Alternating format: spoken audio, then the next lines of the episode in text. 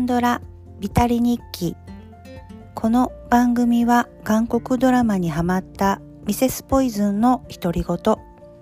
記録のための日記のような番組です。さて本日は第36話。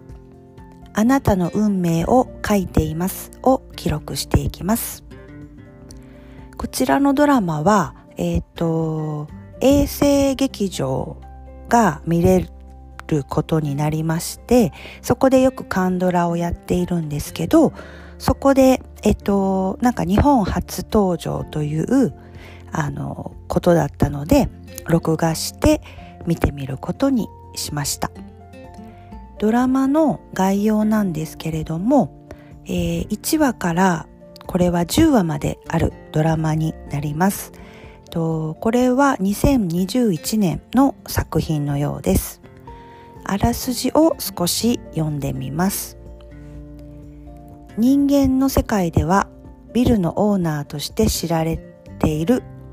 ホユンは実は人の人生の脚本を書く神である。彼がどのように人の人生の脚本を書くかによってその人の人生が決まるのだ。ある日ホユンはドラマ演出家であるバルムの人生を書くように割り当てられる。ホユンは彼が恋する脚本家のチギョンチェギョンと恋愛できるようにストーリーを書きたかったが彼の恋愛経験は足りなく偶然手に入れたロマンス脚本を盗作する。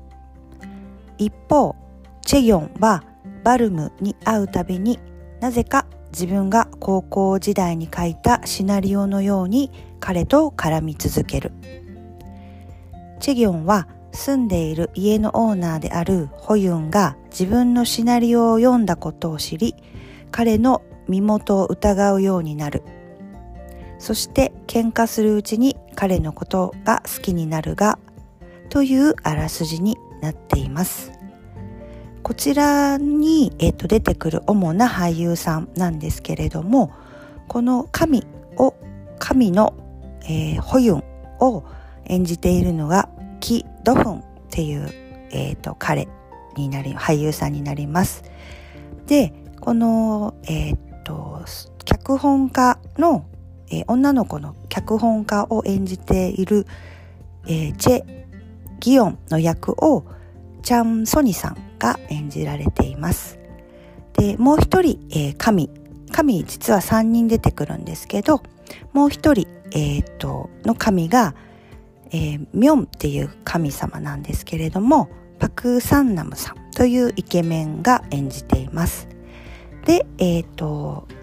ドラマの演出家のバルムをキム・ウソクさんが演じられています。この、えっ、と俳優さんたちは、えっ、とみんな若手の、えー、俳優さんなんですけどこの中で知っている人はえー、キム・ウソクさん。これは、えっと、ボイスというドラマで、えっと、その、えっと、電話がかかってきた時に、えっと、電話を取る何人か主だったメンツがいると思うんですけど、その中の、若いイケメンの彼